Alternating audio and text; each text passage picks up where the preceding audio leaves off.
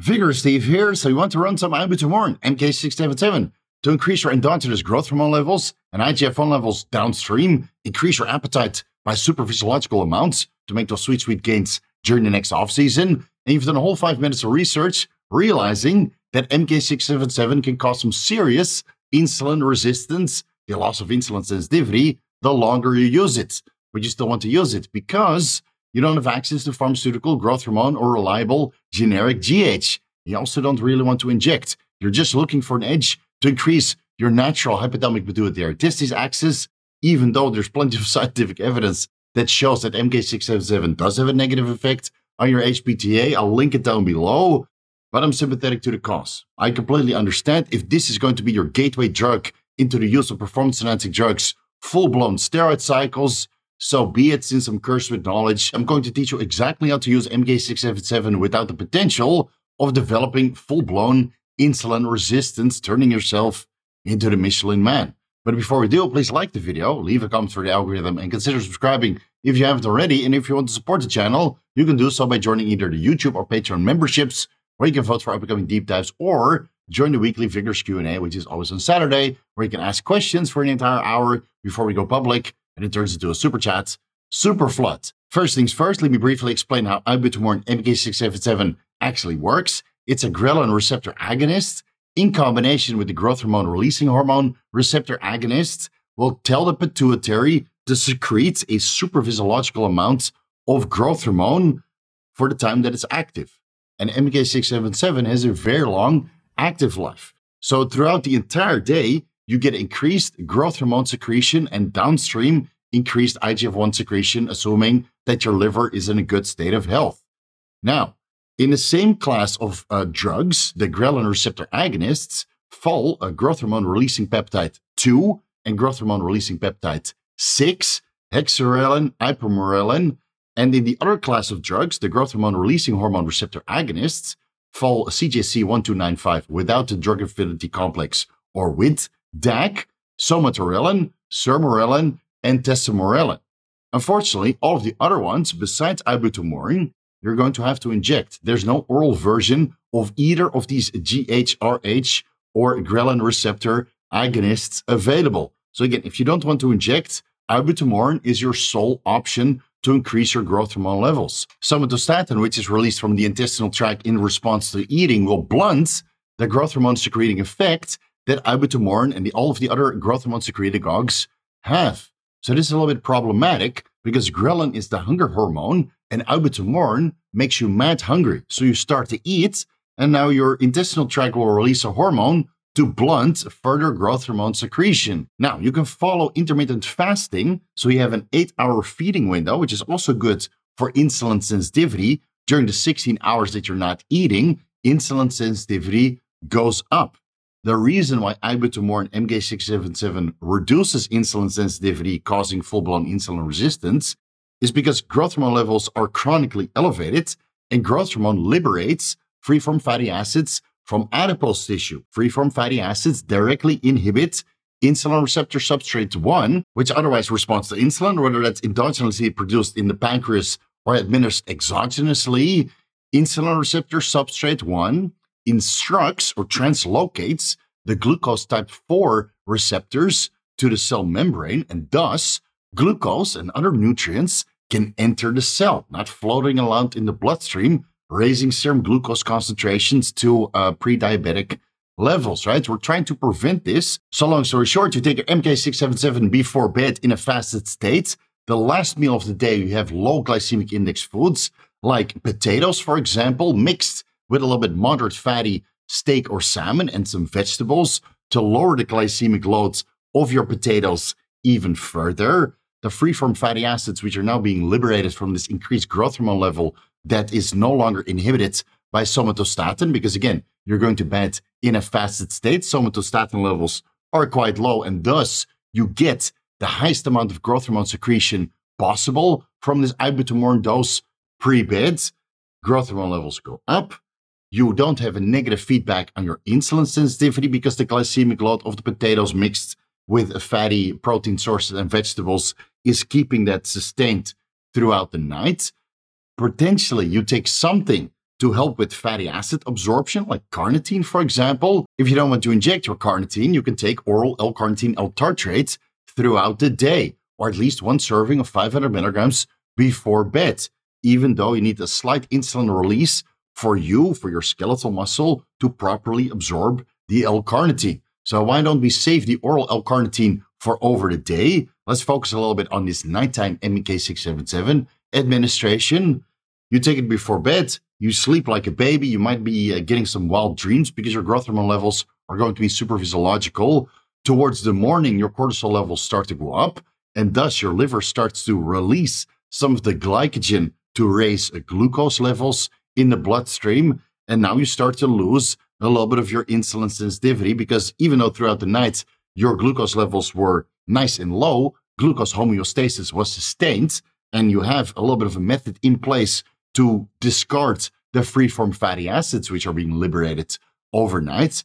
In the morning, you might still wake up with elevated glucose levels. It might be a temporary state because cortisol levels are going up. The liver is releasing glycogen from the liver through glycogenolysis, and thus serum glucose levels are going up in order for you to wake up.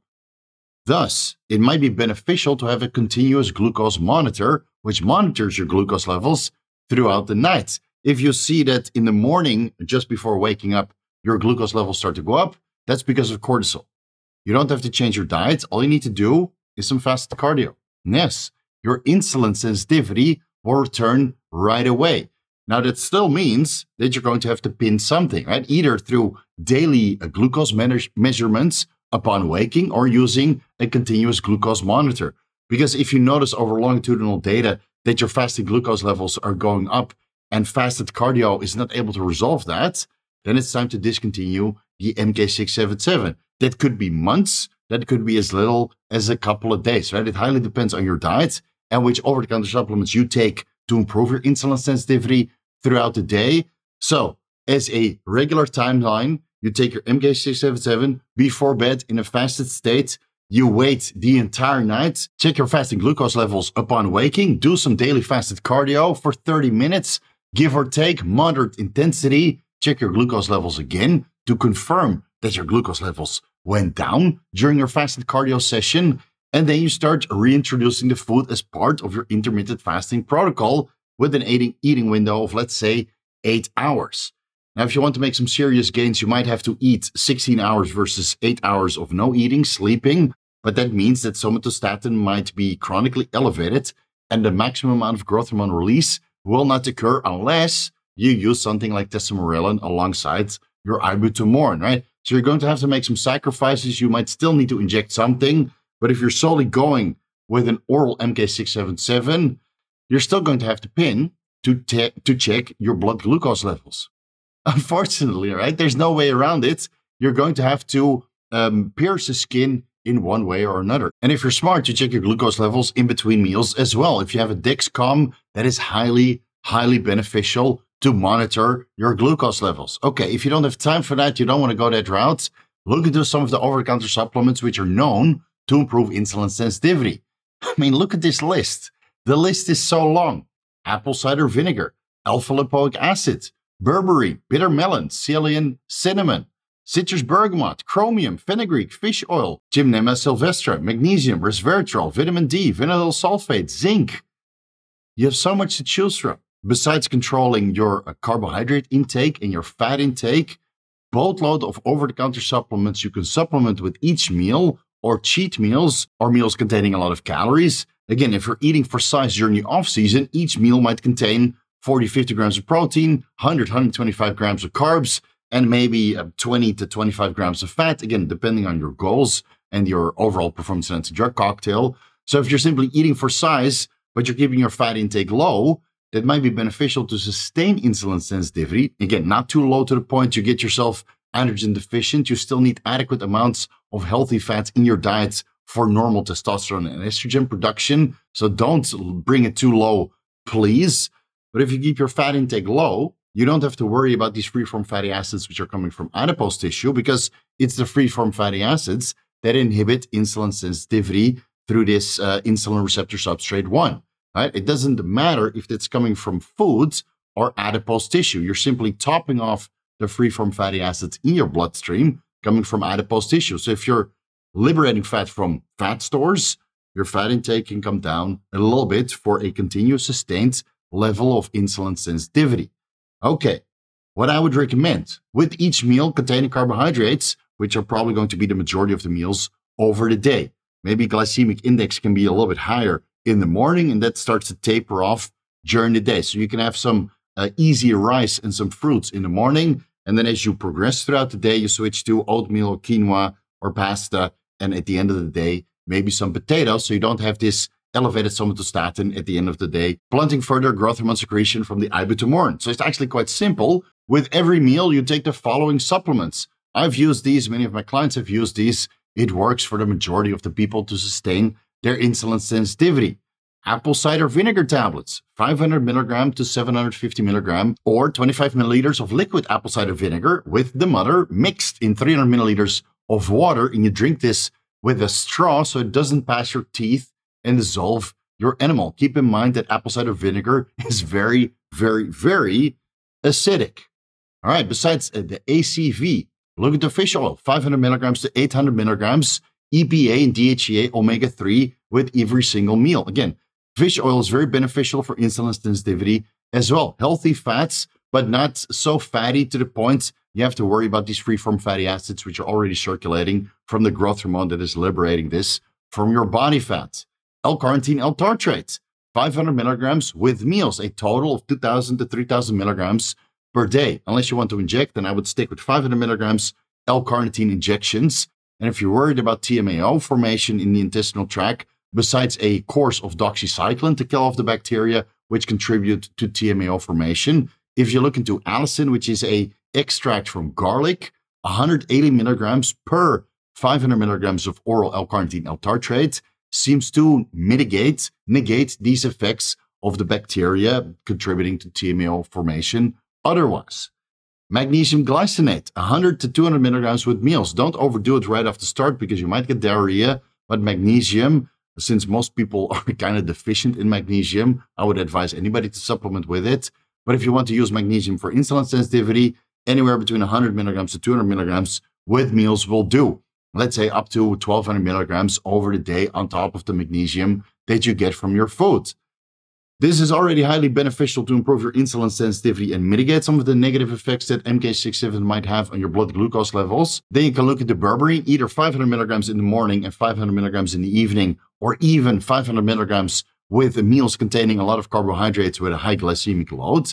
So if meal one and two of the day is a lot of uh, rice, for example, or cream of rice, even higher glycemic index, and you have 100, 125 grams of carbs, with meal one, two, and maybe even three, 500 milligrams berberine, which each of those meals on top of the apple cider vinegar, fish oil, L-carnitine, L-tartrate, and a magnesium that you're taking. I don't think that you need metformin, but if you had a cheat meal containing a boatload of carbohydrates, simple sugars, and you really went to town on the Dairy Queen, 500 milligrams before bed, at the same time you take your MK677. Keep in mind that after cheat meals, your somatostatin levels are sky high. So don't expect too much. Okay. Don't expect too much growth hormone secretion after cheat meal. It might be better to skip the MK677 so you don't exacerbate this potential loss of insulin sensitivity that you already have throughout the week. So maybe you take your MK677 six days out of the week. And if you feel you still need a cheat meal on top of this increased caloric surplus that you continuously have throughout the week, if you want to have a little bit of cheat meal and you go to town, you go ham, you want to take your girlfriend out or all of your buddies and you eat a boatload of hamburgers and ice cream at the end of the day, uh, just take the metformin and skip the MK677. What you can also do, 10 minute walks in between meals. Yeah. On top of your daily fasted cardio, you might have to increase your activity levels and stick within, let's say, 7,000 to 10,000 steps over the day. Great for insulin sensitivity. You don't even need to buy anything. You could just walk around. And of course, there's a lot of complete glucose disposal agent formulas out there, which can help with insulin sensitivity, albeit that you can't really decide which of these ingredients, these insulin sensitizers, you take because it's a formula bundled together. So I would limit glucose disposal agents to um, post cheat meal only, whether that's uh, by itself or in combination with metformin. Again, that highly depends on what you ate during this meal. but these are readily available. I'll link some down below. Gorilla Mind has a great glucose disposal agent. Just don't take it with every single meal. You'll be overdoing it. So this is basically the way to do it responsibly. Again, if you're going to use MK677, you need 100% a glucometer. You can also do your blood work, check your hemoglobin A1C and your fasting insulin levels before you start a protocol of MK677. Then check it maybe three months later after you've already checked your fasting glucose levels um, every single day with a home glucometer. Just still check if your hemoglobin A1C went up and if your fasting insulin levels, which unfortunately you can't test at home by yourself, if that went up as well. Most people can get away, again, if they do everything right, with a cycle, quote unquote, cycle of MK677, 20 milligrams, 30 milligrams before bed for 8 to 12 weeks. But some people need to discontinue this way earlier. It highly depends on how you, you manage your insulin sensitivity and your overall serum glucose levels. Okay. Now, do you need a pulse psychotherapy for MK677? Yes, unfortunately, you do because you've been increasing your growth hormone secretion for such a long period of time. Somatostatin levels have been increasing because you get increasingly hungry. And even though you probably lost some sort of insulin sensitivity along the way, it's not that dramatic that you really need to abort. But the best way to come off MK677 is by fasting for five days. This brings your somatostatin levels down to zero because you're not eating. And thus, your natural growth hormone secretion goes up. Your ghrelin uh, levels will obviously go up because you're so freaking hungry, and your growth hormone releasing hormone activity will go up as well, getting high amounts of growth hormone secretion and high amounts of IGF-1 levels, potentiating a decent amount of fat loss and the reduction of intramuscular triglycerides, intramuscular glycogen stores, and glycogen stores in your liver will be wonders for your insulin sensitivity. Actually, I'm quite joking here. You don't really need to fast for five and a half days following an MK677 protocol. But if you want to get insulin sensitive quick, this is the way to do it. But that's a subject for a different video. And again, guys, if you follow all of the advice in this video and your blood glucose levels still end up being over 100 milligrams per deciliter for a couple days in duration, it's just time to throw in the towel. You take one to two weeks off of the MK677 and you uh, walk away with a good experience so you don't have these elevated glucose levels chronically, uh, basically making yourself a type 2 diabetic. Don't be silly. It's not worth it. Okay, I'll leave it here. Thank you guys so much for watching. You can find everything that I'm associated with down below in the YouTube description section. All of my sponsors and affiliates are there. And you can find even more on my website, vigorsteve.com. Got a ton of free articles for your reading pleasure. Vigorous crew, you guys know what to do a front frontal advisor for you guys. This is not MK677 though. This is real growth hormone and IGF-1. So don't expect too much. Don't expect gains like that. That's years, decades on anabolic androgenic steroids as well. So uh, you'll still make good results though on MK677 solo, but it's entirely up to you if you end up with a moon face or a very cosmetically appealing physique, albeit that you might have to go slightly hungry while using it. Thank you guys so much for watching, and I'll see you in the next video.